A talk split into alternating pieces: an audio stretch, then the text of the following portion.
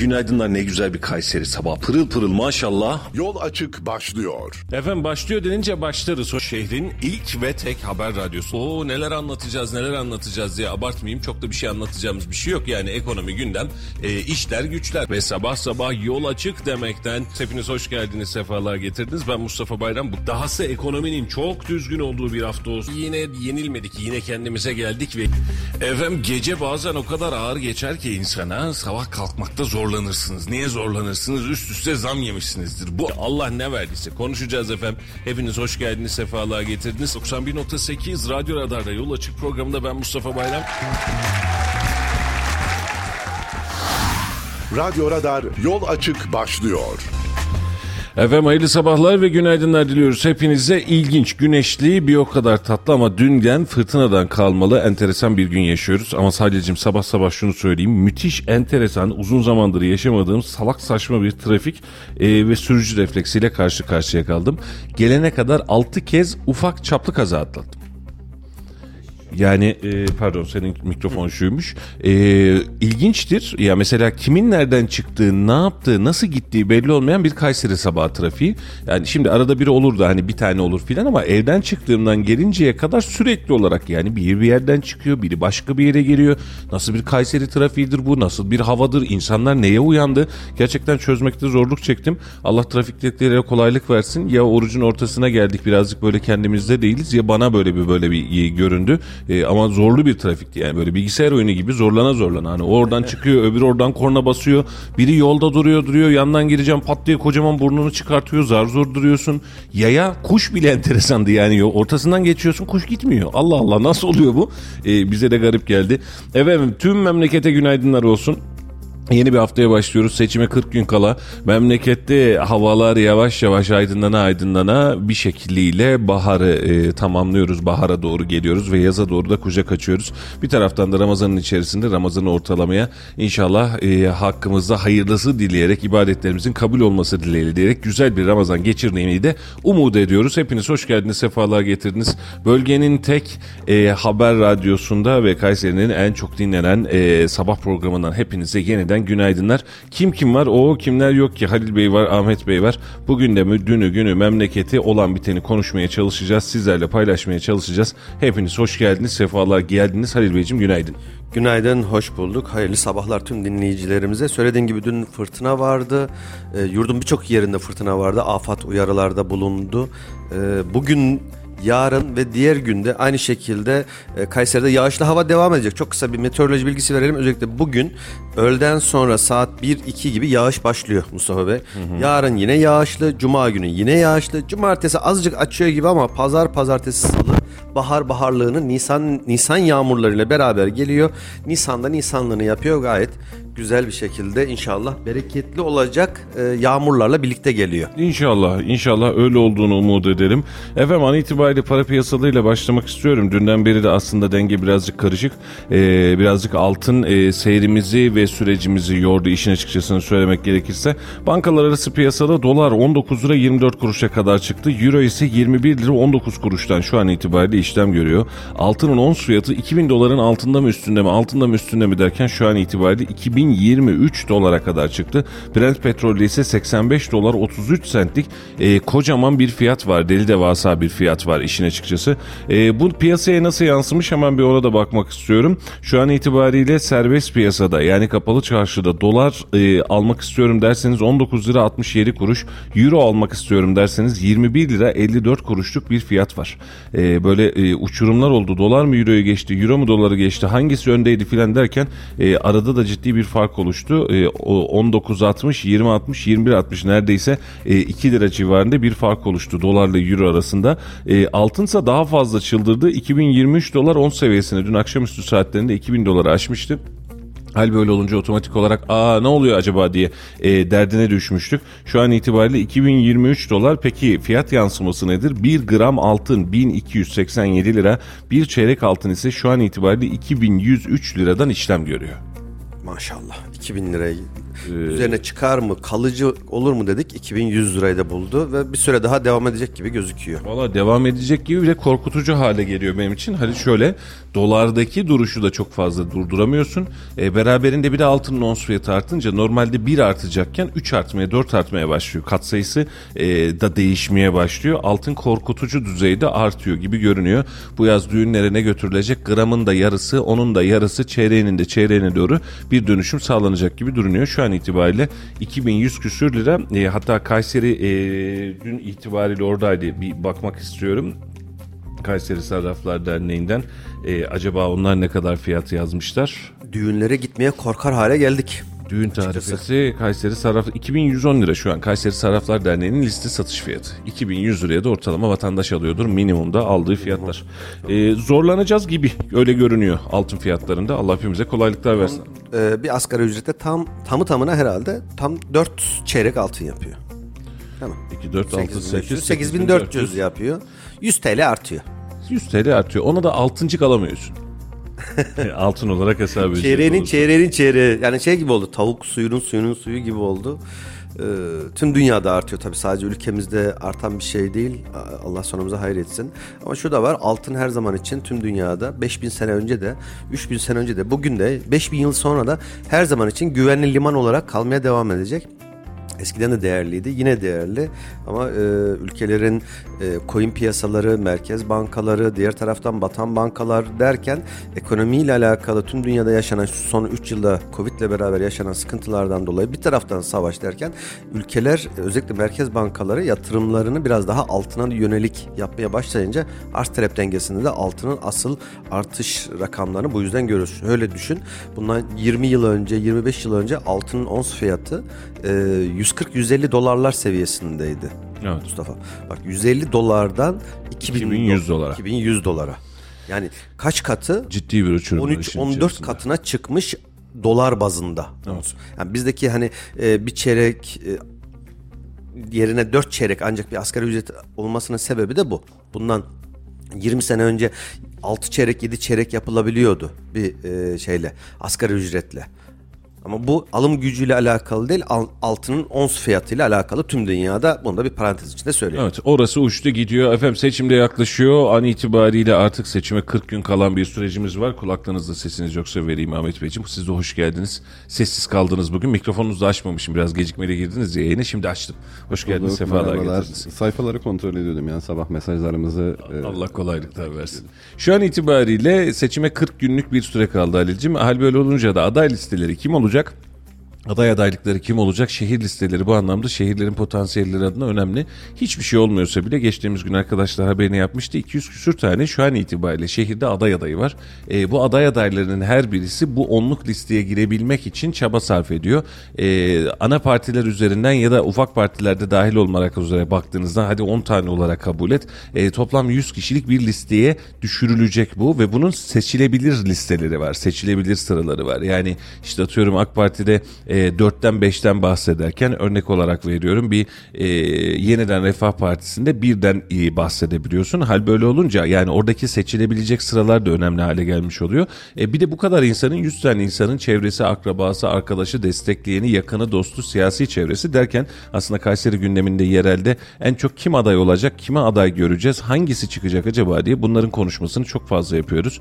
E, bu hafta sonu itibariyle süreç netleşecek. E, ayın e, 7'sinde yani Cuma günü itibariyle Milliyetçi Hareket Partisi listeleri vereceğini genel merkez tabanlı olarak da açıkladı. Onlar son gün e, heyecanla bırakmayacaklar. Ayın 7'si itibariyle verecek ve diğer partilerden de artık listeler verildikçe renkleri görmüş olacağız. Kim aday olacak, kime aday göreceğiz. Kayseri'deki milletvekili adayı kim olacak bunların da karşılığını görmüş olacağız. MHP'de liste ortalama netlendi.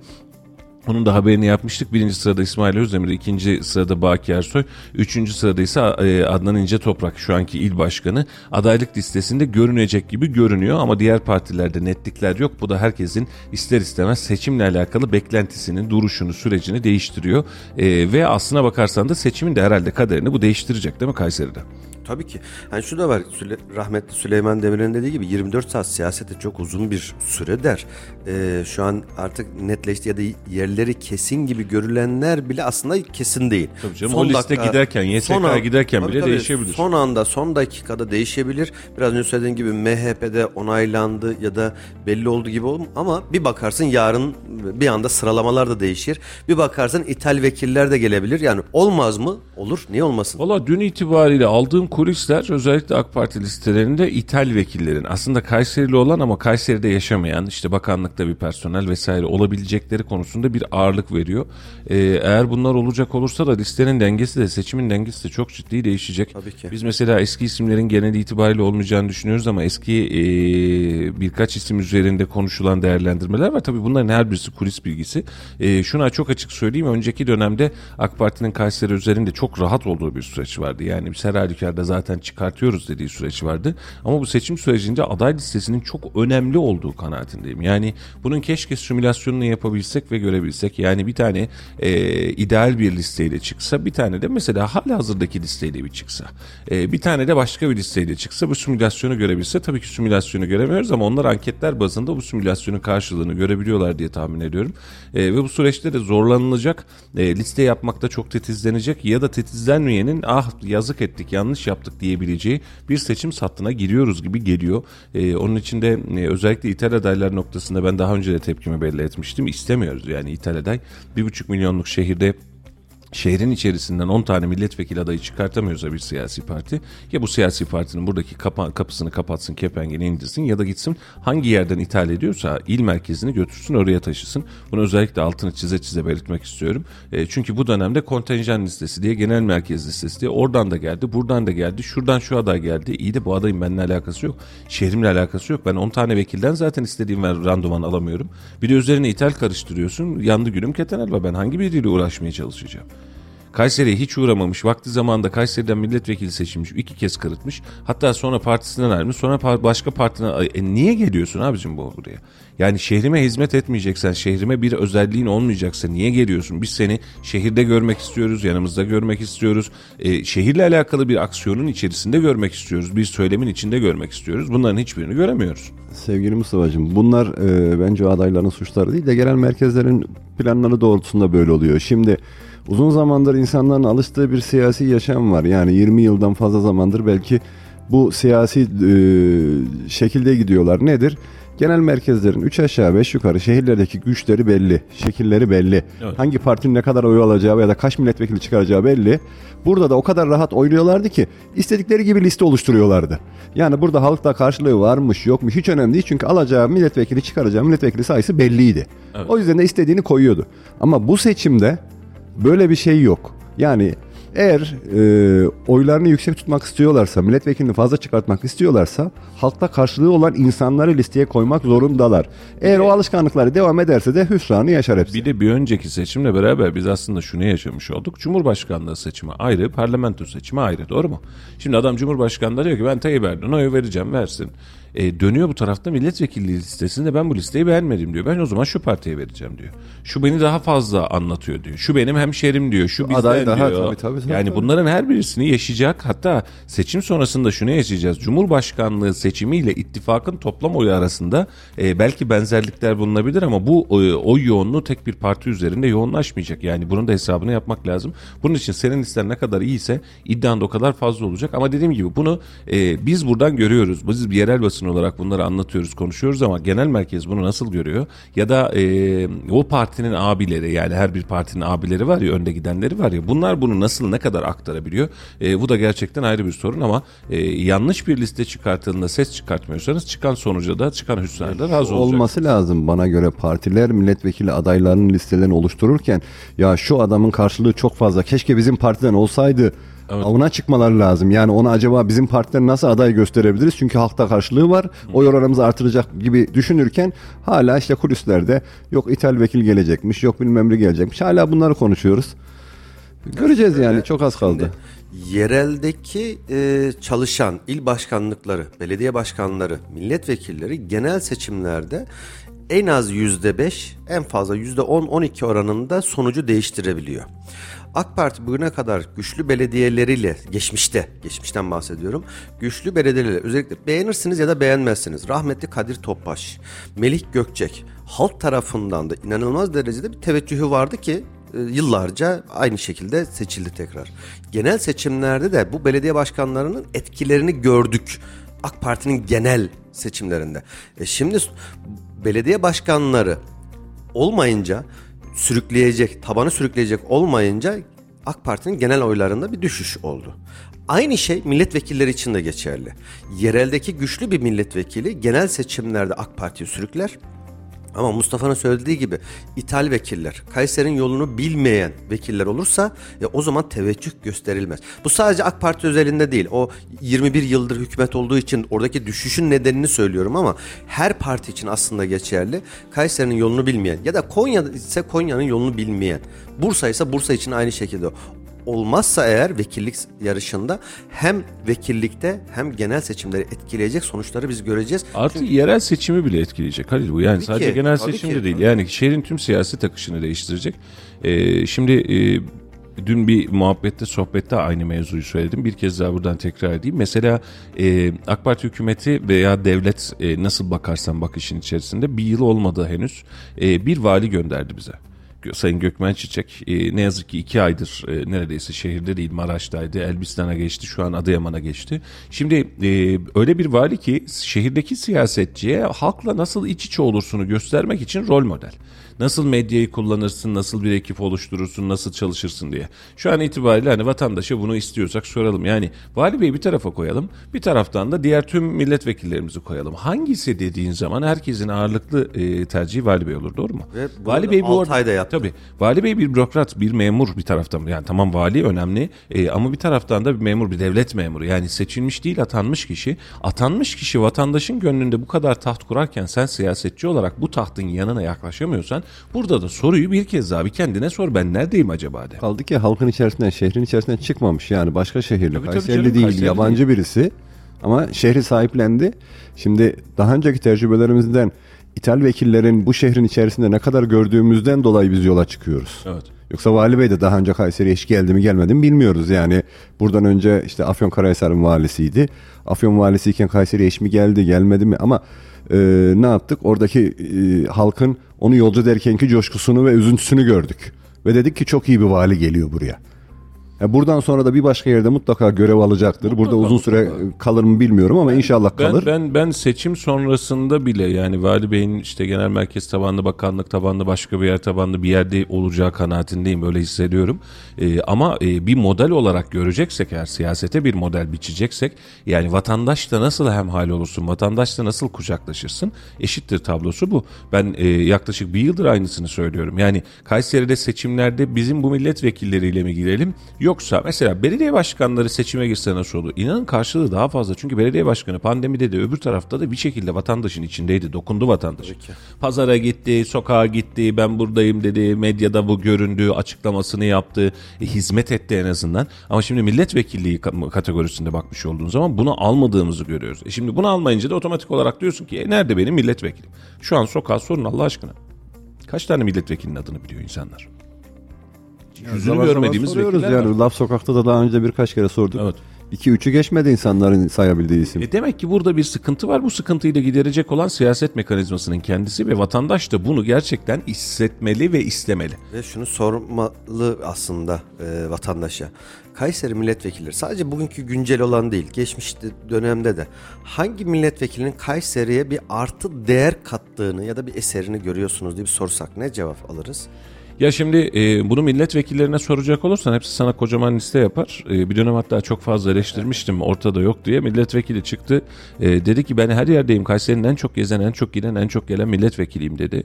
Allah Allah biz niye görmedik acaba dedim. Bunu da yüz yüze de konuştuk zaten. E, şimdi bakıyorsun onlara sormuş olduğun zaman şu an bu görevi kendilerinden daha iyi yapan kimsenin olmadığı kanaatindeler. Ama gerçekle yüzleştiğin zaman durumun öyle olmadığını görüyorsun. Şimdi e, ya en basitinden Halil bak çok uzun zamandır konuşuyoruz. Konuşmaya da devam ediyoruz. İktidarı muhalefeti dahil olmak üzere biz hızlı trenden, otobandan vesaireden bahsederken, devlet yatırımlarından bahsederken e, bizim karşımıza çıkıp efendim devlet yatırımlarını daha fazla getirdik size. Bak bunu da bu işin e, içerisine kattık diyebilecek bir mekanizmaya göremedik. İktidarı muhalefeti dahil.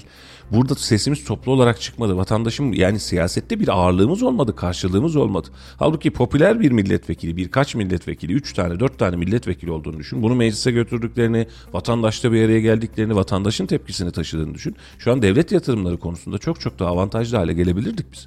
Gelemedik. Son zamanlarda En son 50. sırada filanız herhalde ya da 40 küsürüncü sırada filanız kamu yatırımlarında. kamu yatırım olarak ya da vatandaşın faydasına olacak bir e, iş dediğimiz zaman bir aklımıza gelen son 1-2 yıldır devam eden bir tek havaalanının büyütülme çalışması var dış hatları. Başka? Evet.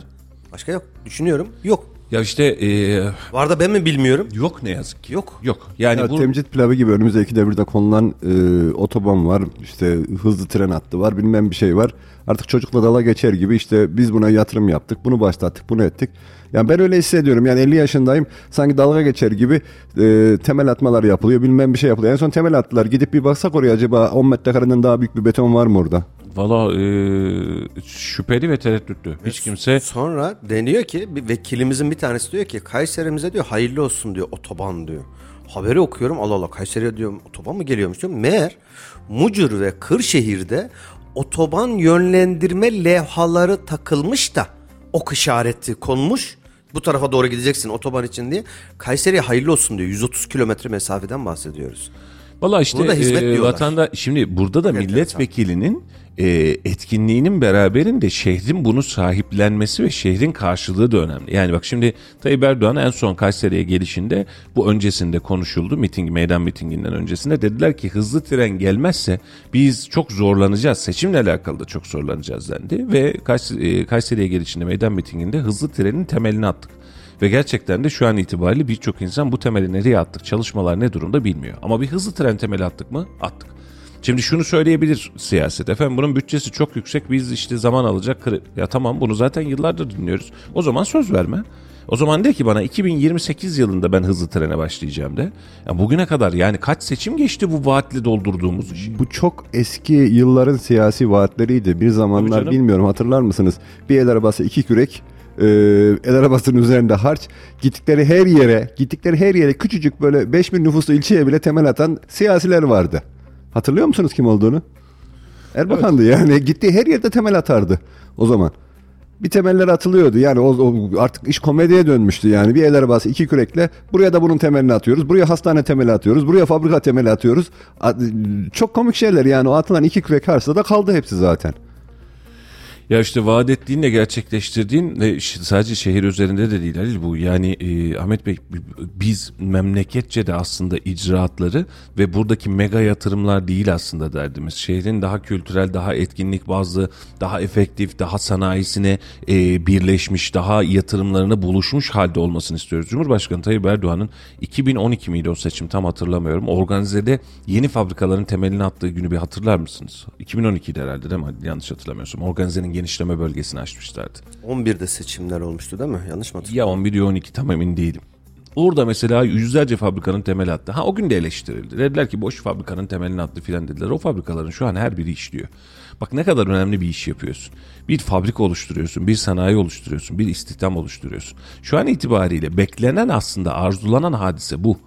Yani mesela e, hızlı trenimiz olsa ne olur? Ya kardeşim ben Ankara İstanbul'a daha fazla daha rahat ulaşabilirim. Buranın turizmi dahi o zaman değişir. Otobanım olsa ne olur? Ben şuradan Ankara'ya gitsem mi İstanbul'a gitsem mi dediğinde vatandaş önceden e, memleketine gitmek için Anadolu'nun ortasındaki Kayseri'den geçmek zorundaydı. Şu an itibariyle bir baksana geçmek zorunda kalıyor mu? Otoban aksı ve otoban gidişleri senin akış yönünü de değiştiriyor. Sana gelmeden giden bir hat var işin içerisinde. E senin bu tarafa düşmen lazım. Bir taraftan bu tarafı da kolaylaştırman lazım. E bunu yap- yapalım demekler herhalde çok zor ya da çok e, sancılı bir hadise değil. İstiyoruz. Yani istenir. E, memleket En doğal içinde hakkımız. e, en doğal hakkımız. Ve Kayseri ülkenin en önemli verilerinden bir tanesiydi. Ve açık söyleyeyim şu an itibariyle lütfen dikkat edin. E, açın televizyonları. Siz de uzundur televizyon seyretmiyorsunuz muhtemelen ama. Hava durumuna bir dikkat edin mesela. Kayseri yok bir baride ya. Çoğu televizyon kanalı Kayseri vermiyor. Görmüyor. Vermiyor. Şimdi e, bana Yozgat'la aynı muameleyi yapıyor şu an itibariyle tabiri caizse. Şimdi hava durumunda olsak ne olur diye düşünebilirsin ama bu bile bir etki. Anladın mı? Siyasetin, gücün, vatandaşın, kalabalığın, nüfusun, sanayinin Hani birileri Kayseri ya Kayseri kaç derece acaba Kayseri'de hava nasılmış diye sormadığının ya da basının bunu önemsemediğinin anlamına dahi geliyor. Ya Yani maalesef ülke genelindeki etkinliğinin düştüğünün göstergesi işte. ya infial oluşturacak kötü bir haber olmasa ulusala çıkmayacak Kayseri'nin ismi. Biz iyi şeylerle çıksın istiyoruz. Yani inşallah olmaz da öyle kötü haberler falan olduğunda ancak ulusal kanallara çıkıyor. Böyle ilginç bir şeyler olduğu zaman. Ama burası yatırımıyla, turizmiyle, ticaretiyle e, ön planda olması gereken bir şehir olduğunu düşünüyorum. Valla hem fikrim e, bunu yapabilecek siyasi yapıya da ihtiyacımız var. Derdimiz Kayseri mi? Evet. E, derdimiz önce Türkiye belki ama sonrasında da Kayseri biz burada yaşıyoruz. E, buranın medyasıyız, Kayseri'nin medyasıyız ve Kayseri'ye daha etkin, daha etkili yatırımın nasıl geleceğiyle alakalı soru işaretlerimizi büyütüyoruz. Küçük olsun bizim olsun çok da sesi çıkmasın aman parçalansın da çok da bir araya gelmesin diyerek oluşturduğumuz bu sistem bize zarar veriyor. Yani biz en son ticaret odasında ve sanayi odasında tulum listelerle neredeyse seçim aldık. Orada bile karışıklığa sebep oldu. OSB başkanlığında e, çok uzun zamanlık alternatif adaylarla bir araya gelemedik. Mobilya sektörünü hala bir araya getiremiyoruz. Hep cepheler var, taraflar var. Benim olsun, benim olsun, senin olsun siyasi taraflar haline geldi. Halbuki sanayicinin bakmış olduğu 3 liste de çıkar, 5 liste de çıkar ama sanayici bir anlamda bir araya gelip hareket edebilmeli, bir şey isteyebilmeli. Yani kardeşim bunu niye yapmıyorsunuz diyebilmeli. Sanayici adına bakıyorsun aynı hadiseye. Çıktım ortaya, çıkamadı. Sanayici hala ya neyse bana dokunmayan yılan da önemli değil. Neyse işimize günümüz değil. Sanayici kendi kendine dünyayı keşfederek ihracat yaparak ayakta durmaya çalışıyor. Kayseri'de koca koca yani Kayseri'nin en büyük e, sanayicisi diyebileceğimiz yeri sen tuttun TMSF'ye verdin. Sonrasında gelişen süreçle alakalı tüm eleştirileri de kulaklarını kapattın. Yokmuş gibi davranıyorsun kocaman bir holdingi e, neredeyse tabiri caizse küçük parçalara atıp nereye satsam acaba derdine düşünün. Ülkenin en önemli, Kayseri'nin en önemli, ülkenin demeyeyim Kayseri'nin en önemli ekonomik verisini neredeyse taca attın. E, bununla alakalı siyasi anlamda ne yapıyoruz kardeşim biz diyemedik. Sonucunda bekleyemedik. Doğru muyum? Doğru. Maalesef doğru. Yani e, sıkıntı sadece vekiller bazında değil, e, söylediğin gibi STK'lar bazında, organize sanayi bölge müdürlükleri bazında, ticaret odaları ba- bazında birçok konuda biz geçmiş dönemde şimdi e, tekrar tekrar aynı konulara konuşmaya gerek yok ama sanayi Kayseri'ye çekmen lazım. Kayseri lojistik üstü, üretim ve lojistik üstü haline getirmen lazım. Türkiye'nin tam ortasında hatta iddia edelim dünyanın tam ortasında olan bir Kayseri'den bahsediyoruz. Ya o zaman yolu lazım ki ulaşımı ve lojistiği e, daha iyi olsun. Yani limanlara erişim anlamında da aynı şekilde. E, nüfusun yoğun olduğu yerlerde de aynı şekilde. Bakın bazen eleştiriler, muhalefet tarafından eleştiriler. İşte AK Parti yol yaptı, yol yaptı. Ya yol olmazsa medeniyet olmaz, yol olmazsa üretim olmaz, yol olmazsa lojistik olmaz, ulaşım olmaz. Bunu bir kere bir kenara bırakalım. Şu hükümetin 20 senede yaptığı en güzel şeylerden bir tanesi yollardır. Bu doğru. Bunu e, keşke daha da daha da geliştirsek. Ama bir bakıyoruz şimdi Kayseri üzerinde konuşuyoruz. E tamam duble yollarımız var ama sen burada lojistik üstünü kurmazsan, e, gümrüklerle alakalı bir takım mevzuatları yapmazsan, serbest bölgeyi geliştirmezsen, bir taraftan limanlara en yakın olan Adana Mersin taraflarına ulaşımı buraya rahatlatmazsan yani o otoban olmazsa burada bir şeyler ağır aksak kalacak. Ya otobanla ilgili Ali'cim sana bir örnek vereyim. Ee, şimdi yaz için İzmir yolculuğu yaparken normalde Kayseri'den nereden gideriz? Konya üzeri gideriz değil mi? Konya, Afyon, Nevşehir, Uşak. Aksaray, Yani Konya. o, o güzergahtan gideriz. Ee, siz de yaptınız ben de aynısını denedim. Tamamen otoban olduğu için Ankara Bursa üzeri gittim ben İzmir'e. Yolu uzatarak değil mi? Tabii tabii yolu uzattım. Süreyi bir saat kısalttım. Niye? O yol konforu var ya hani o yol kalitesi. Evet. Şimdi e, işte ücretli yollar bilmem bir şey maliyet olarak yüksek oldu ama ben her hafta gitmiyorum. Senede bir defa gittiğim için o maliyeti karşıladım ve o yolu kullandım. Ve onun konforunu da gördüm. İşte bu burada fark ediyor. Tabii. Bana göre. Şöyle otoban ne işe yarar aslında? Hani otobanlar ücretli tamam keşke ücretsiz olsa o ayrı mesele ama otoban sana verdiğin ücret zaman satın alıyorsun. Satın aldığın zamanın ücretini ödüyorsun. Bak enteresan bir yaklaşımda bulunayım. E şimdi Kayseri'den işte İzmir örneğini verdik.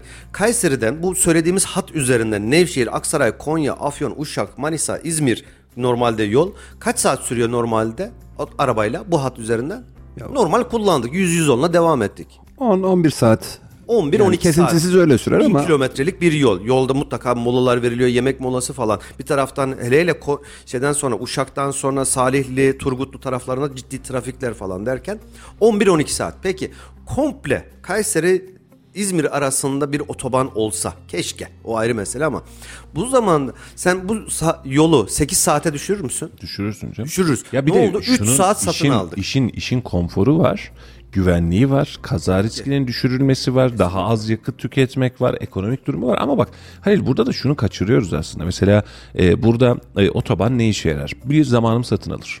İki yakıtımı satın alır doğru mu? İki güven, üç güvenliğimi satın alır. Ben önemli daha güvenli giderim. güvenlik. E, ve bu anlamda da rahat ederim. Sadece bu alanda otobandan gittiğin için otobana bir para veriyorsun ama diyorsun ki ya problem değil yakıttan ve zamandan bunun fazlasını çıkarttım Verdiğimiz diyorsun. ücret Doğru mu? zaman satın almak. Çok Şimdi, özür diliyorum. Ben o burada bir ufak parantez açacağım. Şimdi burada önemli olarak baktığımız kısma ben bir kısım daha eklemek istiyorum. Bizim burada ısrarla alt geçit üst geçitleri yapmadığımız için beklediğimiz trafik ışıkları uzun süreli beklediğimiz trafik ışıkları da benzeri mali tablolar oluşturuyor mu? Kesinlikle. Vatandaşın cebinden çıkıyor mu? Kesinlikle. Ülke ekonomisinin cebinden çıkıyor mu? Çıkıyor. Bak biz yereldeki trafiğimizde dahi bunu tam anlamıyla gerçekleştiremedik. Son 4 yılda 5 yılda yapılan bir alt geçit üst geçit var mı? öyle bir Hatırlıyor şeyimiz musun? yok. Yok. 4-5 yılda. Yok son dönemde yokuz. Şimdi burada o alt geçiş üst geçiş efendim maliyetli doğru, zahmetli doğru. Bütçemiz yok bunu da anlarım bu doğru ama işte o zaman bu bütçe işi burada devreye giriyor. Yani sen otobandan bahsediyorsun, bahsediyoruz ben de bahsediyorum. Yani otoban gerçekten Kayseri için e, ulaşım ağına dahil olmak için bir ihtiyaç ama Kayseri içerisindeki trafiğin dengesini değiştirecek projeyi dahi doğru düzgün yapamadık biz. Şimdi Kayseri Park kavşağında uygulandı benzeri. Talas girişinde uygulandı benzeri. İşte yandan sağa giriyorsun, soldan çıkıyorsun. İşte Komando Caddesi'nde benzeri bir kavşak modeliyle biz trafiği kurtarmaya çalışıyoruz. Şimdi e, aklı olan bir insan bana şunu söylesin. Kartal kavşağında bizim kelebek yapıya ya da alt geçit üst geçide ihtiyacımız var mı sevgili dostlar? Net olarak var doğru mu? Bekliyoruz, sıkışıyoruz, darlanıyoruz. Bak dört şeritli yolda bak Kartal Kavşağı'na doğru indiğimizi düşün Talas'tan. 4 şeritli 5 şeritli bir yol var ortada doğru mu? Sağ taraftan sen normal NATO'ya doğru döneceksin. Benim de yol akışım yani ofise gelirken de aynı yolu kullanıyoruz. Sağ tarafta bir bakıyorsun otobüs tak diye duruyor. Diyorum ki ya bu otobüs bir cep oluşturulamaz mı? Bakıyorum orada yer de var. Bunu hesap etmemişiz. Döndük. İpek Saray Kavşağı'na gel. Var mı hala aynı tüm sıkıntımız? sıkıntı, tüm Berbat sıkıntı halde. Yani. Talas'ın girişi kız yurdunun önündeki bölgeye hesap et şu an yaklaşık 100 bin kişinin üzerinde insanın yaşadığı ki Bağlar bölgesine kendi Talas'taki bağına, dağına, köyüne vesaire giderken de aynı yolu kullanıyor. Bu yolun kullanıldığı bir alan var. Buradan bir alt geçit ve köprülü model çıksa buradaki trafik rahat aksa ne olur? Müthiş derecede kazancımız olur doğru mu? Yani şimdi pik saatlerde nereye kilitleniyorsa, trafiğin pik saatlerinde nereye kilitleniyorsa buraya bak. Yaptık mı? Projelendirdik mi? Adını andık mı? Hiçbirini anmıyoruz. Bak ö- özenli bir şey söylüyorsun. Yani köprüleri, alt geçitleri, üst geçitleri yaptığımızda çevre yol. Eski çevre yol. Ne durumdayız şu an? Non-stop gidiyorsun. Gayet sıkıntı. güzel. Gayet güzel değil mi? Ya Tıkır o tıkır. çevre yolun projesinde aslında e, şehrin içerisinden ben o projenin yıllar önceki halini hatırlıyorum. İlk üst yol yapıldı. E, Fuzuli ya da daha ileri bir yerden şehrin içerisine girip yine aynı şekilde kesintisiz olarak şehrin öbür tarafına ulaşacak bir e, bir Yola. plan bir yol planlanmıştı. Ama düz bir şekilde kaldı. Şimdi bu bahsettiklerin hepsi trafikte sıkışmayı, gecikmeyi e, sonucuna sonucu ge- gecikme sonucuyla karşılaşıyoruz. Bir de çok ciddi ölümlü kazaların olduğu yollarımız var. Biz daha oralara üst geçit yapamadık. Hala insanlar bağırıyor. Bakın hafta bir hafta içerisinde Erklet Bulvarı'nda yine çok ciddi bir kaza vardı. Kaç insanı kaybettik orada? Kaç insan öldü? Yüzlercesi ya. oralara oralara bir üst geçit yapmak için, yayaların geçişini sağlamak için ne zaman hareket edecekler çok merak ediyorum. Ya trafikte gecikirsin 10 liralık fazla yakıt Onun yakarsın geç kalırsın. bulmuşuz. Ölen insan nasıl Ahmet Bey. getireceksin? Ee, senle son dönemlerde gitmedik herhalde o tarafa. Şey geçiyorsun, e, çevre yol köprüsünü geçiyorsun Erkilet'e giderken. Oradan sonra yukarı doğru çıktığın bir yer var. Orada 3 tane mi 4 tane mi ışık var değil mi Halil üst üste? Yani 100 metrede bir seni stoplatarak o işi çözmeye çalışmışlar. Ve orada iki şeritli bir yol var. Yani bak üçüncü şerit dahi giremiyorsun doğru mu? Koca Erkilet yolunda Erkilet'e çıkarken kilitlenip kalıyorsun. Yokuşa 100 metre çıkarken bile yok ya ışıklar Aynen. arası. Işık, ışık, ışık. Yani şimdi burada tamam vatandaş karşıdan karşıya geçsin tabii ki geçecek. Karşıda ticaret merkezi de var, kütüphanesi de var vesaire de var ama bunun yöntemi bu mu olmalı, sağlıklısı bu mu bilmiyorum. Halil özellikle bir noktaya e, dikkat çekti. Biz çok uzun zamandır memlekette üst geçit görmüyoruz. Yeni yapılanı da görmüyoruz. Alt geçit zaten hak getire. Hadi temelini atsınlar ona da razıyız o da yok. Yani biri bitirir en azından yani bir temel olsa. Ben 2000 Proje çıktı dersin. 2017, 18, 19, işte 20'ye kadar Kayseri'de değildim. Yaşamıyordum Kayseri'de. Ee, ayda bir, iki ayda bir geliyordum Kayseri'ye. Ben o dönemlerde her geldiğimde yolumu şaşırıyordum. Bak Kayseriliyim, Kayseri'de doğdum, büyüdüm, yaşadım. Ee, Argıncıklıyım hatta değil mi? Hatta argıncıklıyım daha da önemlisi. Her geldiğimde Kayseri'yi bambaşka bir halde görüyordum. Bir yerlerde bir temel atılmış, bir yerlerde üst geçit yapılıyor, bir yerlerde alt geçit. Ya nereden gireceğim, nereden çıkacağım? Çünkü e, ayda bir, iki ayda bir geliyorum. Her geldiğimde bir şeyler değişiyordu. E, sonra bir yani dışarıdayken bunu daha iyi anlıyorsun. Kim zamandır yani şu an yapılan alt geçitler, üst geçitlerin yapıldığı tarihten bahsediyorum. Oradan yan yoldan verilmiş, öbür taraftan yolumu şaşırıyordum. E, 4 yıldır, 5 yıldır hiçbir şey görmüyorsun. Değişen hiçbir şey yok. Ben bir yan yola girmek istiyorum. Bir yerlerde bir inşaat görmek istiyorum. Bir alt geçit, üst geçit olsun ki beni 6 ay sonra yapılınca, bir yıl sonra yapılınca beni rahatlatsın. Bir yerden bir yere ulaşımı rahatlatsın. Ama yok. İşte e, bunun niyeti de yok, e, bunun bütçesi de yok, bunun genel planlamada da da yeri yok. E, bunun için de zaten işte e, kamu bütçelerinden genel paydan ne ölçekte ne aldığımız, yerel bütçemizin ne kadar kuvvetli olduğu da önemli. Şimdi Sayın Memduh Büyükkılıç Belediye Başkanımız uzun zamandır şunu söylüyor, borçlanmadık diyor. Yani yeni borç da eklemedik diyor, borcu küçültüyoruz diyor. Doğru. Şimdi e, hakkını yemeyelim yani borçlanmadı. Şimdi peki derdimiz borçlanmamak mıydı ya da eskiden borç oluşturmamak mıydı ya da bunu genel bütçeler içerisinden çok hızlı çözmek miydi? Yani e, deli gibi borcu olan Konya Büyükşehir Belediyesi'nin şu an neredeyse borcu yok kıvamına geldi. Peki bunu nasıl başardı? Hangi siyasi etkilerle başardı? Hükümet buraya nasıl omuz attı? Hangi alanların oluşturulmasına sebep oldu? Buranın siyasi gücü niye bu kadar fazlaydı? Bunu vatandaşın gerçekten dönüp sorgulayabilmesi lazım. Ve kimse yüzünü ağzını açmıyor. Yani bak Konya Büyükşehir Belediyesi bizden büyük. Yani yüz ölçüm olarak, nüfus olarak vesaire olarak. Adamların eksinin eksisindeydi neredeyse. Son 5 yıla, 6 yıla, 8 yıla bir bak. Adamlar artıya geçti neredeyse. Ve bir taraftan da şimdi hani OSB dedik. E, Konya'da 23. Organize Sanayi Bölgesi de bir bölge var. 23. diyor ya. Ve belirli üretim alanlarını belirli yerlerde uzmanlaştırmış. Şimdi biraz önce e, bir mesaj geldi. O yüzden de biraz da konuya girdim. Şimdi Kayseri'de bir OSB'miz var tamam ama ya mesela bizim Kayseri'nin ekonomisi sadece mobilya mı? Sadece çelik kapı mı? Bak iki sektörden bahsediyoruz. E bir taraftan gıda üretimiyle alakalı da gıdacıların bir arada olduğu gıda üretiminin olduğu herhangi bir sanayi sitesi bak OSB tarzından bahsetmiyorum. Sanayi sitesi, küçük sanayi sitesi diye bir yer var mı? Bunların loj- lojistiğini yapacak, üretim hatlarını yapacak. Soğuk hava deposunu Soğuk hava depolarının olacak. Lojistikle beraber depolarla beraber e, insanlara nakliyesini yapacak bir yer var mı? Yok. Biz buradan hem tarım ürünleri, tarımı işleyecek bir taraftan. Ya bak Türkiye'nin ortasındayız. Tarım alanlarına doğuda, batıda, kuzeyde, güneyde her yere yakın bir yerdeyiz. Silolarımız var mı? Yok. Üretim yapacak. Bakın sadece olay tarım ürünleri de değil. Ya bir çikolata fabrikası ya düşün. Bir dondurma fabrikası düşün. Herhangi bir şekilde bir üretim. Çemen üreten bir üretim. Herhangi bir şey kahve üreten bir şehir biz bunu büyütüp bunlara gerekli desteği versek tüm Türkiye dağıtım yapsak çok mu kötü olur? Halil'cim, Yapılmayacak işler mi? Zor fotoğraf- mu bunlar? Bak fotoğrafa biraz daha geniş çerçeveden baktığım zaman ben şunu gözlemliyorum. Şehrimize yapılan ciddi yatırımlar ya da şehrin e, ülkeden daha büyük pay almasının e, gerçekleştiği zamanlarda bizim siyasi arenada Kayserili olarak Cumhurbaşkanımız, bakanlarımız yani orada güçlü insanlarımızın olduğunu görüyoruz. Ve son dönemlerde yani son Kayseri'den çıkarttığımız Cumhurbaşkanı'ndan sonra sanki Kayseri'ye karşı böyle bir zayıflatma. Yani siyasi arenada gücümüzün olmadığını görüyorum. Şu an milletvekili seçilmek için aday olan Hocam, insanların Abdullah Gül sonrası cezalandırıldığımızı herkes herhalde hissediyordur yani. Hiçbir yani yatırım alamamamızın sebebi sanki biraz böyle bunun gibi bir şey hissediyorum ve şu an milletvekili aday adaylarımızın e, hedeflerinin bence işte bakanlıklarda şeylerde daha böyle bu şehre yatırım getirebilecek yerler olması gerektiğini düşünüyorum. Böyle söylemlerinin olmasını istiyorum. Sadece ben milletvekili seçileyim ya sadece sen milletvekili seçilirsen yani şehrine çok fazla bir Sen gücün kendini olmaz. kurtarmış olacaksın. Kendini kurtarırsın.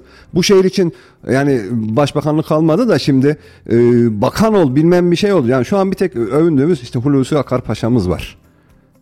Yani o da Valla, askeriyeden geçme. Yani askeriden onun geçme. bile şu an itibariyle bize pozitif etkileri var hakkını yemeyelim. Şimdi yerli silah sanayi, savunma sanayi ile alakalı burada projelendirmede Allah var yolunu gerçekten ciddi anlamda açtı. Ama şimdi Hulusi Paşa'nın da son dönemi. Daha doğrusu tüm bakanlarımızın son dönemi. Yani tüm bakanlarımız şu an itibariyle milletvekili olacak gibi yeni bir bakan kadrosu kurulacak gibi yeni bir takım kurulacak gibi görünüyor. Ee, şimdi e, Cumhurbaşkanı'nı Abdullah Gül'ün Cumhurbaşkanlığı yaptı. Sonra da Tayyip Erdoğan'la ayrıştığı döneme hesap ettiğimizde e, ben bunu hep söylüyorum. Cumhurbaşkanının Kayseri'den e, artık Cumhurbaşkanı olmaması ya da Abdullah Gül'ün istenmeyen adam AK Parti tarafından istenmeyen adam ilan edilmesi Kayseri'de tamamen el aşağı dedi. Çünkü niye? E, siz Abdullah Bey'le yan yana mı duracaksınız yoksa dendi. Tepemizde bir sopa. Biz Abdullah Gül'ü e, ben bunu daha önce de söyledim yine aynısını söylüyorum. Adam koskoca cumhurbaşkanıydı. Sen geldiğinde sayın cumhurbaşkanım diye yolları asfaltları değiştiriyordun. Her yeri yıkıyordun bayraklar asıyordun. Şu an itibariyle adam geliyor eski bir cumhurbaşkanın var senin. Adam geliyor babasının mezarına sessiz sakin tek başına gidiyor tek başına geliyor. Kimsenin haberi de olmuyor. Abdullah Gül Üniversitesi'nin mezuniyet töreni bilmem kaçıncı senesi oldu. Mezuniyet törenine gidiyorsun. Vali dışında siyaset cenahından katılan kimse olmuyor. O gün itibariyle herkes bir şekliyle bahane buluyor kendisine. Bunu niye söylüyorum? Abdullah Bey ile yan yana poz vermedi, verdirmek istemiyor olabilirsiniz. Bunu anlarım ama Abdullah Bey şöyle ya da böyle sev ya da sevme. Şimdi eleştirilen çok tarafı vardır. Bu şehrin çocuğuydu. Ve sen bu şehirde Cumhurbaşkanım, Cumhurbaşkanım diye bu adamı ağırlıyordun. Ve adamın babasının mezarı hala burada, hala gelip gidiyor. Ve sen bu adamı kabul etmediğin gibi bu adamın arkasında gram durmadığın için şunu kaçırdın. Konya'da Ahmet Davutoğlu bir parti kurdu. Ee, kurduğu parti sayesinde biraz önceki söylediğim esas aslında oydu. Kurduğu parti ve buradan sıkıntı yaşar mıyız? Konya'dan acaba biz buradan bir kayıp yaşar mıyız diye Konya'ya yatırmaktı. Abdullah Gül'ün arkasında fazla değil bin tane iki bin tane adamı tutabilseydik gönüllü olarak, bilinçli olarak, bilinçsiz olarak bu kadar hızlı satmasaydık şu an itibariyle Abdullah Gül faktörü ortada olduğu için Kayseri'nin daha fazla yatırım alma ihtimali yüksekti. Çünkü siyaseten burası kaypak bir yer ya kaybedebiliriz. Abdullah Bey burada güçleniyor dedi dedirttiğin anda sen buradaki yatırım dengesini değiştiriyorsun.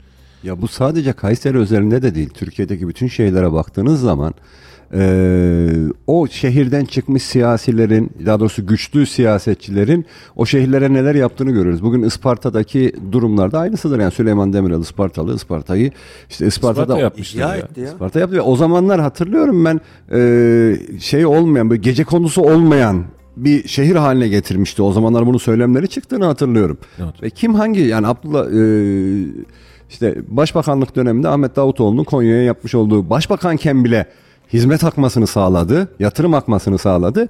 Ondan sonrasına yine akıllı bir şekilde parti kurarak bu sefer kendisi e, hükümette yetkili değil ama karşı taraftan aman biz burada kaybetmeyelim diye oraya yine yatırımlar aktı. İki tarafı da kazandılar. Hızlı tren Türkiye'de yaptığın zaman hiç yok varsayalım. Hiç yok, hiç yapılmadı. İlk hangi şehirler arası hızlı treni yaparsın? Konya var diye hatırlıyorum ben. İlk yok. Hiçbir yerde tren yok.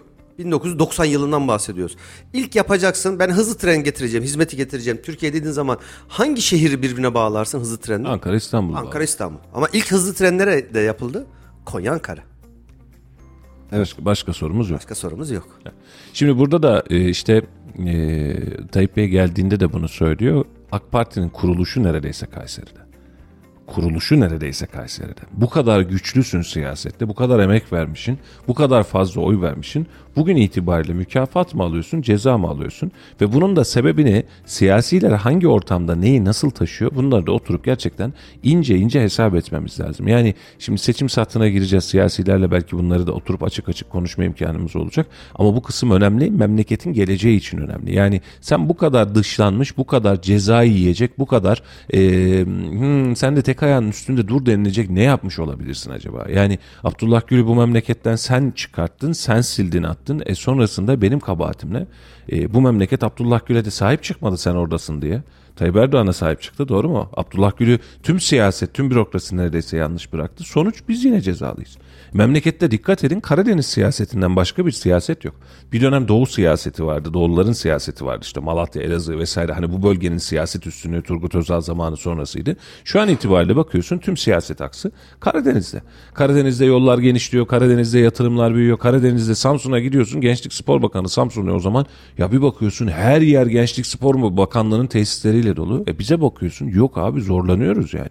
Şimdi ben biz, belediye başkanlarına bazen kızıyoruz. Bazen değil mütemadiyen kızıyoruz. Ama bu adamın da siyasetin önüne düşüp kamu bütçesini alması elini rahatlatacak. Yaptığı her şeyi cebinden yapmaya çalışan bir belediye yapımız var. Hayırsever desteğiyle yapmaya çalışan bir belediye yapımız var. Mesela e, Karadeniz yollarının eski halini bundan 20-25 yıl önceki halini biliyorum. Mesela bir Trabzon'dan Samsun'a yaklaşık e, 350-400 kilometre bir mesafe var Mustafa. Ama biz bu yolu 9-10 saatte gidiyorduk. Normalde kaç saatte gidersin? 3 saat 4 saat. Normal odur. 9-10 saati buluyordu e, o sahil yolu eski sahil yolu ama şimdi ne hale geldi. Şimdi dönüyoruz biraz önce Turgut Özal dedin Allah rahmet eylesin.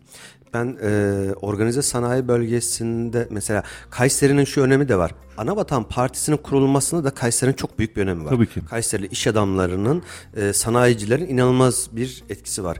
Ben şu an yaşı 80-90 olan, zamanında e, yıllarca emek verdiğim, çalıştığım e, OSB'de olan fabrikalarda patronlardan ben şu cümleleri çok duydum. 1980'li yıllarda Turgut Özal'ın Başbakanlığı ve sonrasında Cumhurbaşkanlığı döneminde biliyorsunuz o- o dönemler yurt dışı seyahatlere giderken yanında sanayicileri götürürdü Mustafa. Evet. Bir uçakla giderler. Veriyorum kaç kişilik uçak? Ee, Örnek veriyorum 50 kişiyle gidiyor. Derdi ki bizim o zamanki patronumuz o 50 kişilik sanayici olan grupta çünkü işte Orta Asya'ya gidiyor orada bir takım işbirlikleri yapılıyor. Avrupa'ya gidiyor işbirlikleri. 50 kişilik uçağın içinde diyordu 15-20 tane Kayserili patron vardı iş adamı vardı. 15 tane 20 tane bak 50 kişilik bir ekiple gidiyorsun iş dünyasıyla koskoca başbakan cumhurbaşkanı bunun üçte biri giden ekibin üçte biri Kayseri'den. Bugün Turgut Özal artık hayatta değil Allah rahmet eylesin. Recep Tayyip Erdoğan da yurt dışına gidiyor. Yine yanında siyasilerle beraber iş dünyasından birileri de gidiyor değil mi? Oradaki ticaretle alakalı. Bir sormak lazım o uçağın içinde kaç tane Kayserili var? Doğru. Kaç tane Kayserili iş adamı var? Ne yapıyoruz? Kaçını taşıyabiliyoruz? Kaçını oraya? taşıyabiliyoruz. Bakın nereden nereye geldik? Biz 80'li yıllarda o zaman Konya ile Kayseri bak örnek veriyoruz ya.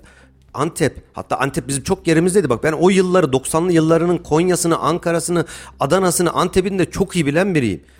Biz hepsinin önündeydik. Bugün Konya ile Kayseri kıyas dahi yapılamaz ya. Yaparım diyen yalan söyler ya. Hayatında Konya'ya gitmemiş adamlar Kayseri Konya'dan daha iyi diyor. Yok böyle bir şey.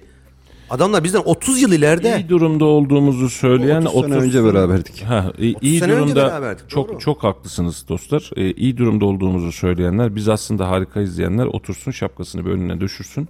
Bir ne oluyormuş bu memlekette diye baksın. Ee, net olarak şunu ifade ediyorum. Kayseri siyasetinde dağılım ne olur genelleme ne olur bilmem. Ama seçilecek 10 tane milletvekili siyaseten baskı yapabilecek, kulis oluşturabilecek, beraberinde gündem oluşturabilecek yapıya gelmeli. Kimse de kusuruma bakmasın. Eğer Kayseri e, bu paydan, bu pastadan hakkını alamıyorsa ve geride kalmaya, geride kaldırılmaya devam ediliyorsa, birileri bize ceza kesmeye devam ediyorsa biz de bu cezanın karşılığında siyaseten bunu bu seçim için dönem için söylemiyorum. Seçim bitti, herkes aldı milletvekilini problem değil. Bir sonraki süreçte dur kardeşim sen ne yapıyorsun diyebilecek hale gelmeliyiz. Bugün itibariyle de gelmeliyiz. Şimdi e, basit e, hepimiz beraber yaşadık. Kayseri'den AK Parti'den hangi isimleri milletvekili olarak görmek istersiniz diye bir soru sorduk. Son seçenek yoktu. Biz öyle bir seçenek koymadık. Hiçbiri diye bir seçenek yoktu. Ama cevap %99 oranında hiçbiri çıktı. Bunun sebebi ne? Ha, bunun sebebi Kayseri siyasetteki gücünü kaybetmiş durumda. Kaybetti. Yani sonuç bu. Gücünü kaybedersen yatırımları da kaybedersin. E o zaman sen yerinde saymaya devam ederken diğer taraftan Samsun'u, şimdi- Trabzon'u, Konya'sı, Adana'sı, Antep'i, Mersin'i alır başına gider. Biraz önce söylediğim gibi senin 20 yıl önüne geçecek. Ya, Ya bunu da tekrar bir araya getirmenin benim kendi şahsi fikrimi söylüyorum. Hangi partiden olursa olsun Kayseri milletvekillerinin bir arada hareket etmesi gerekiyor. Şimdi 3 tane partiye 4 tane partiye Kayseri milletvekillerini böl. 10 tane milletvekilim var. 3'ü biri alsın, 3'ü biri alsın, biri biri alsın, biri biri alsın. Bu insanlar bir araya gelmezse mecliste seslerini duyuramazlar, şehre yatırım getiremezler. Aynen öyle. Hepsi bireysel olarak hareket eder. Daha- Aslında aynı söyleyeyim. Parti, aynı parti içerisinde birbirleriyle çekişmeli olan görüşmeyen birbiriyle bir araya var ya. gelmeyen vekiller var. Ha burada da zaten şu olmalı. Yani mesela bunun sözünü bile hatta kendi içlerinde kamuoyu önünde vermeseler de olur. Seçim bitti 14 Mayıs'ta. Bu iş bitti mi kardeşim? Bitti. Parlamento seçim bitiyor. Hadi seçim ikinci tura kaldı da 28. O Cumhurbaşkanı hadi de ki seçim sattındayız bitti. 28 Mayıs'ta bu iş bitiyor mu? Bitiyor. 29 Mayıs'ta 30 Mayıs'ta bizim Kayseri'deki seçilen tüm milletvekillerimiz bir, Bir kahvaltıda gelmeli. bir araya gelecek. Bu memleket için ne yaparız? Gerekirse o kapıları kapatacak. Bir hafta sonunda gerekirse 10 saat oturacaklar ve daha sonrasında da bir yol haritası Abi onu belirleyecek. gizli oturum yapsınlar. Yani Tabii, tabii, gizli partilerine yapsın. duyurmasınlar. Biz bir arada çünkü partiler sevmiyor genel merkezler. oylanıyor, siz ne yapıyorsunuz işte bilmem karşı partinin öbür partinin milletvekiliyle bir araya gelmişsin görüşmüşsün. Bunlardan rahatsızlık duyuyorlar ve bunları aforoz ediyorlar. Abi gizli toplansınlar. Yani şehir için bir araya gelsin bu insanlar. Kim nereden seçiliyorsa seçilsin. Ve Partilerine de desinler biz ona aldım verdim ben ona şöyle işte medyada attım tuttum Ya ona laf ettim. canım, sıkıntı Bırak bunları meclis, merkezlere Ama söylesinler. ya bizim kavga siyasetine de ihtiyacımız yok. Şimdi seçim bitti ne kaldı geriye? Bitti 5 yıl boyunca görevlisin. Kavga siyasetini boş ver hizmet siyasetine geç. Ne yaparız? Şimdi muhalefet desin ki o gün muhalefette kim olacaksa Ahmet mi muhalefette? Ahmet muhalefette desin ki hadi arkadaş bunu yapmamız lazım desin. Sesini duyursun. Öbür taraf iktidardaki desin ki Sayın Cumhurbaşkanım bak burada biz buradan dayak yiyeceğiz. Bunu mutlaka yapmamız lazım desin.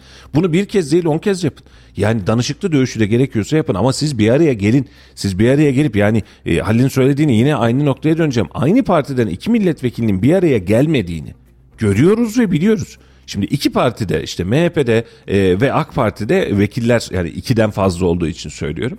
E, aynı partidesin milletvekilisin bir araya gelmiyorsun. E, kimisi şehre gelmiyor. Kimisi şehrin ucundan gitmiyor. Biri gidiyor Ankara'dan şimdi adaylığını koyuyor. E ne yaptık abi? E sen şimdi bu söz bu süreci oluşturamadığın zaman e, Ankara'dan ben boy gösterdim. Şu kanun teklifine de oy verdim. Şu kanun teklifini de meclise getirdik. Abi şehir bomboş. Etmen. Yani şehirde bizim büyük yatırımlara, büyük niteliklere ihtiyacımız var ve bunun karşılığını ne yazık ki alamıyoruz. Bunun herhalde tüm şehir farkında. Şimdi seçim sattığında yok efendim aslında öyle değil biz şu anlamda çok çok iyiyiz filan demesini de geçelim. Ee, biz e, bunu çok rahatlıkla görüyoruz. Şehir de çok rahatlıkla görüyor. Ha bunu yedirecekler. Bunu belli bir noktadan sonra tabii ki Vatan Millet Sakarya türküsüne dönüştüreceğiz. Evet zaten türkünün aslı da o. Ee, ama türkünün paragraflarında bizim kendi şehrimizle alakalı ne yaptığımızda bir o kadar önemli hale geliyor zannedersem. Sonuçta icraata bakarız. Ben şu önergeyi verdim. Bana ne? İşte şöyle bir şey yaptım. Bana ne? Ben şehre ne yaptım ben ona bakarım. Genel seçimlerde sadece e, geçen bir milletvekili aday, adayımızla isim vermeyeyim sohbet ediyoruz. Dedim ki şunu söyledim yaşça da büyüğüm. Eğer dedim mevcut ya da geçmişteki bele- e, milletvekilleri gibi sadece meclise gidip el indirip el kaldıracaksan hiç aday olma. İki elim yakanda olur dedim. Yapma. İcraat yap. Evet. Valla işte o, o icraatı yapmak için de o iki elimiz yakamızda diyoruz ya seçimin olduğu gün seçimden önceki gün ve seçimden sonraki ilk günde biz aynı psikolojiye düşmek zorundayız. Ne yapıyorsun kardeşim diyebilmeliyiz. Ee, geldiğinde reis şunu halletmedin sen ne yaptın bu işi diyebilmeliyiz. Bunu kamuoyu olarak basın olarak vatandaşlar olarak sorgulayabilmeliyiz. Sorguladığımız gün bizim aklı başında seçmen olduğumuz gün bu işin içerisinden çıkacağız gibi görünüyor. Sevgili dostlar yayının yavaş yavaş sonuna geliyoruz. Dün önemli bir gelişme vardı. Neydi bu gelişme? e, muhalefet e, Kemal Kılıçdaroğlu e, bayram ikramiyesi ile alakalı çok bir çıkış yaptı. Dedi ki biz bayram ikramiyesini 8,5 yapacağız. 2000 lirasını aldınız. Buradan size veremediğimiz 6,5'u artı önümüzdeki bayramın 8,5'unu bir sonraki bayramda biz iktidar olacağız. Bir sonraki bayramda da size 15 bin lira vereceğiz dendi. Ve biz de bunu sokağa sorduk, emeklilere sorduk ne diyorsunuz bu işe diye. Şimdi önemli nokta şu, e, ben şuna bakıyorum. Dün de söyledik hatta yayında Halil hatırlıyorsun. Kemal Kılıçdaroğlu işi öğrendi vatandaşının yumuşak karnının neresi olduğunu, neyin tuttuğunu öğrendi. Yani çünkü sen bayram ikramiyesi yerine en düşük emekli maaşı 7,5 deyip e, bir çıkış yapınca orada diyor ki tamam sen 7,5 diyor. Ben de ikramiyeyi 8,5 Artırıyorum yapıyorum. diyor. Hadi buyur diyor. Yok mu arttıran? Alan almayan belli olsun diyor. Şimdi tepki de şöyle çıkıyor. Ben buna sadece garipsiyorum. O gün itibariyle helal olsun reis yaptım bu işi diyenler bugün itibariyle Kemal Kılıçdaroğlu'nun açıklaması karşısında nerede o bütçe hangi parayla yapıyorsun diyebiliyor. Şimdi e, bol keseden sen atarken iyi ben atarken sıkıntı. Burada bir hakkaniyet dengesi de bozuluyor gibi. İşte taraftar olmak, taraf gibi olmanın belki de anlamı bu. Kemal Kılıçdaroğlu 15 bin lira emekli asgari, e, ikramiyesi verebilir mi? Verir. 25 bin lira verebilir mi? Onu da verir. Çünkü devletin bütçesinden senden veriyor zaten. Başka bir yerden vermiyor ki. Yine senin cebinden çıkacak. Sen buradan 15 bin aldım o ne kadar rahat ettim diyeceğim. Bir bakmışım bir şeye daha zam gelmiş. iki şeye daha zam gelmiş. Aslında döngü kıs şey e, kısır. Ama bizim vatandaşımız şunu görmüyor. Bize rüşvet vererek hükümet olmaya çalışan, cumhurbaşkanlığını almaya çalışan hangi kitle olursa olsun aslında bizden alarak veriyor. Ve biz burada aslında ülkece kaybediyoruzu görmüyoruz. Mesela EYT Yani şu an ya EYT'nin mantığı var mıydı? Ülkeye bu kadar yükün mantığı var mıydı? Ama şimdi hükümet de diyor ki bir taraftan İyi Parti kullanıyordu, CHP kullanıyordu. Burada bir iki buçuk milyonluk, üç milyonluk yumuşak bir karın vardı. E biz bunun kullanılmasının önüne geçtik diyor. Yani bak bak biz yaptık. Şimdi totalde bak bizim halbuki vatandaş olarak İyi Parti'de çıksa, CHP'de çıksa, AK Parti, MHP'de çıksa hangi EYT kardeşim hangi bütçeyle yapacaksınız bunu diyebilmemiz lazımdı. O gün diyemedik, bugün de yapıldı. E bu da bir seçim aksiyonu olarak gündemde. Şu an itibariyle herhalde emekli olmaya e, hak kazanan arkadaşlar tam bu dönemde, tam bayram öncesi dönemde maaşlarını alacaklar, yüzleri gülecek ilk kez. Ya bunu mikro ölçekte değerlendir. İşletmede çalışan arkadaşlarımıza maaş veriliyor. Evet. Şu an ne veriyorsun? Misal veriyorum herhangi bir işletme olsun. Asgari ücret veriyorsun. Yarın patron dedi ki hepinize asgari ücret 8506 lira ama ben hepinize 12'şer bin lira vereceğim dedi. Herkes sevinir. Ertesi günü dedi ki hayır dedi ben hepinize 25'er bin lira vereceğim dedi. Herkes bir düşünür. Bu patron batacak bize bu parayı nasıl verecek diye. Evet. Çünkü herkes biliyor abi içerideki düzeni biliyor, geleni biliyor, gideni biliyor, işin e, seyrini biliyor. Bu buna benziyor. Yani bir şey vaat ediyorsan patronun bir şey vaat ediyorsa ödeyebileceği bir şey vaat ederse işçi memnun kalır. Der ki bunu öder yani 12 bin lirayı öder 13 öder 15 öder ama hepinize 25'er bin lira veriyorum dediği zaman bence bence yani vatandaş olarak da bunu düşünmeliyiz. Ak- ayakları Nereye yere basan bir vaat var ise olabilir ama ayaklara yere basmayan böyle afaki uçuk rakamlar varsa hayır bu bu işi bilmiyor bu batacak bu patlatıyor bizi Evet. demesi lazım bana göre. Ama işte bu rakam savaşları ortaya çıkınca Ahmet Bey yani bu işin sonu yok. Yani yok mu arttıran? Bak şimdi dönem yaklaşıyor. Temmuz'da asgari ücreti 15 bin lira yapacağım dese bir tanesi. Ne yapacaksın? Ne yapacaksın ya? Memur maaşını şunu yapacağım yapacaksın? Ekonomistler bir taraftan diyecek ki bunun altından kalkmak mümkün değil. Aynen öyle. İşçi diyecek ki işçilerin yarısı o iyi tamam bunu işte o vaat ediyorsa yapar diyecek. Öbür tarafta ya bunu ödeyemeyiz kardeşim yani bunu Vatandaş aslında son 2 yıldır 3 yıldır şunu yaşıyor. Rakamı ne kadar arttırırsan arttır asgari ücreti katlaya katlaya gidiyoruz ya. Satın alma gücünü arttırmadığın zaman bir anlamı var mı? Yok. 2250 lira asgari ücretken vatandaş bundan daha mutluydu. Şimdi sen bu noktayı çıkmışsın. Bu iş yarından çıkmış artık ve şu an birileri diyor ki 8500 değil 12500 yapacağım. E fark etmiyor abi. yine sürüyor. işte ithalat ihracat Hikaye rakamları sürüyor. açıklandı dün. Biz bunu geçmiş dönemde de yaşadık. Eğer her söylenen vaade bu vatandaş inanmış olsaydı zamanında rahmetli Haydarbaş tek başına hükümet olurdu. Mazotu 1 liraya düşüreceğim diyen e, Cem Uzan tek başına hükümet olurdu. Şimdi vatandaş da siyasetçiyi ayırt ediyor. Kimin söylediğini Orada Haydarbaş hadisesinde bir de şöyle bir hadise vardı. Tam o dönem CHP'de AK Parti'de asgari ücretle alakalı bir çıkış yaptı o son dönemde. Rakamları hatırlamıyorum Ali. Ya 1600 liraydı Vatandaşın- asgari ücret 1600 liraydı ben herkese 5000 lira 6000 lira vereceğim. Haydarbaş Çalışmayan kadına bile söyledi. E, ama Yani e, ne orada oldu? yok karşılığının olmadığını biliyor Orada vatandaş. karşılığı yoktu da CHP'nin ve AK Parti'nin de verdiği şeyler vardı. Hani biz de şunu yapacağız diye bir vaat vardı o seçimde. Tam rakamları hatırlamıyorum. Vatandaş şunu diyordu. Yaparlar bunlar. Çünkü iktidar olurlar. Şimdi var olanı vermek ayrı, olmayanı vermek ayrı. Şimdi ben de Cumhurbaşkanı olmak istiyorum diye ben de desem ki asgari ücretli 25 bin lira olacak, emekli ikramiyesi 35 bin lira olacak dersin atarsın. Yani vatandaş da bakar bu bunu ya kazanamayacak ki zaten atıyorlar. Ama şu an CHP ve AK Parti üzerinde şu an kazanmaya ikisi de yakın doğru mu? Bıçak sırtında iş. E karşısına çıktığın zaman da hani nerede diyebileceğin nokta ve vatandaş bu sefer yiyor. Ha burada abartı rakamlar değil bak yani vatandaş yiyor. Şimdi diyor ki 8500 lira ben- sana bayram ikram edeyim. Verilebilir mi? Verilebilir. Öldürür mü? Öldürmez. Çıkar mı? Çıkar. Yani bu çok zorlu bir hadise değil ama noktası şu. Biz bu kadar rakam üzerinden siyaseti oluşturursak vatandaş olarak her geçen gün küçülen ekonomimizin içerisinde biz kendimizi bir tık daha küçültmüş olacağız. Vatandaşın şu algıda olduğu zaman siyasetçi normalleşecek. Ne maaşı kardeşim bana rüşvet mi teklif ediyorsun?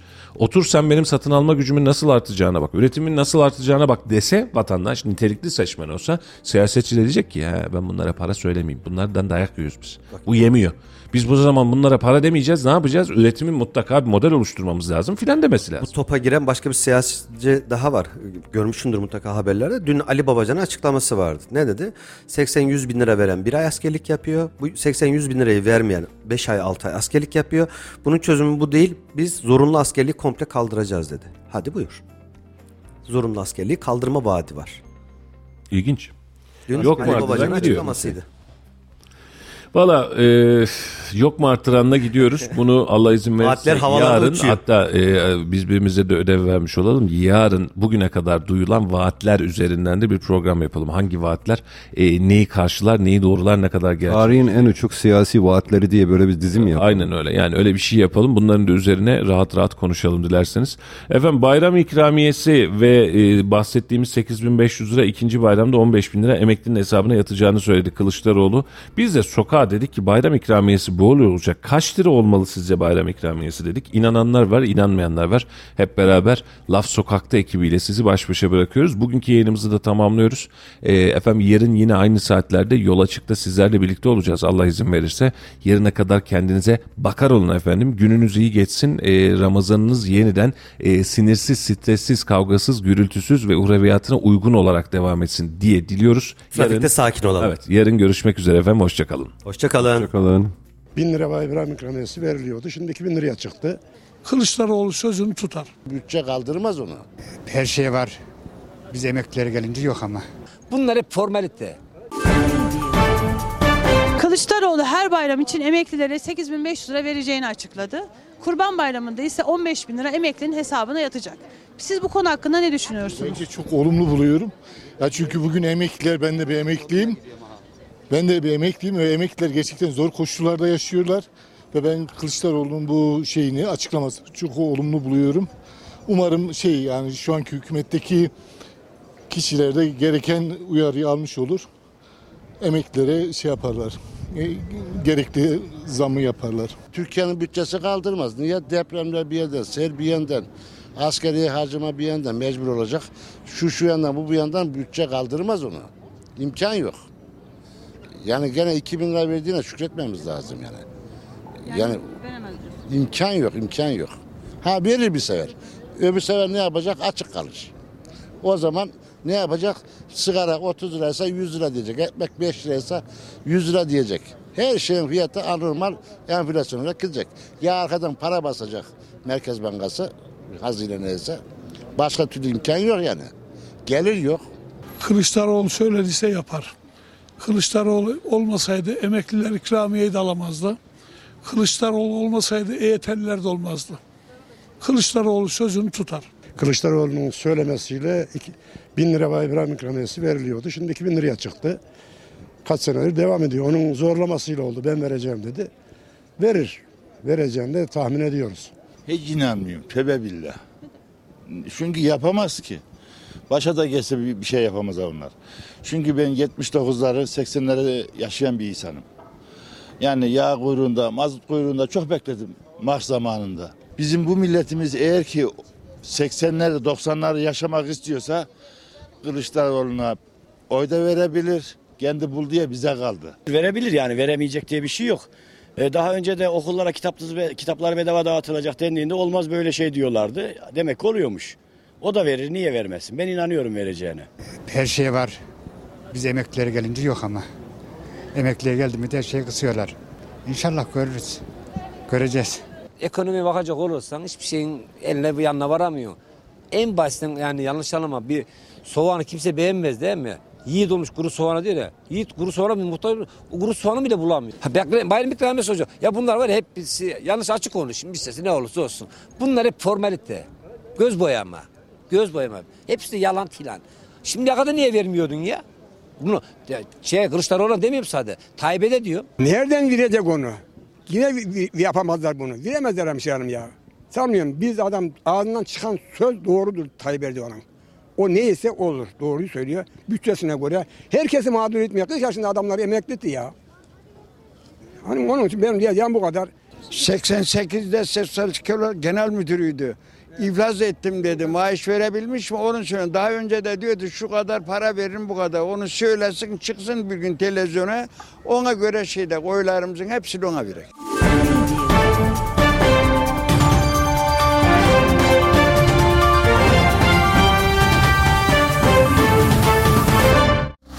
Radyo Radar yol açık sona erdi.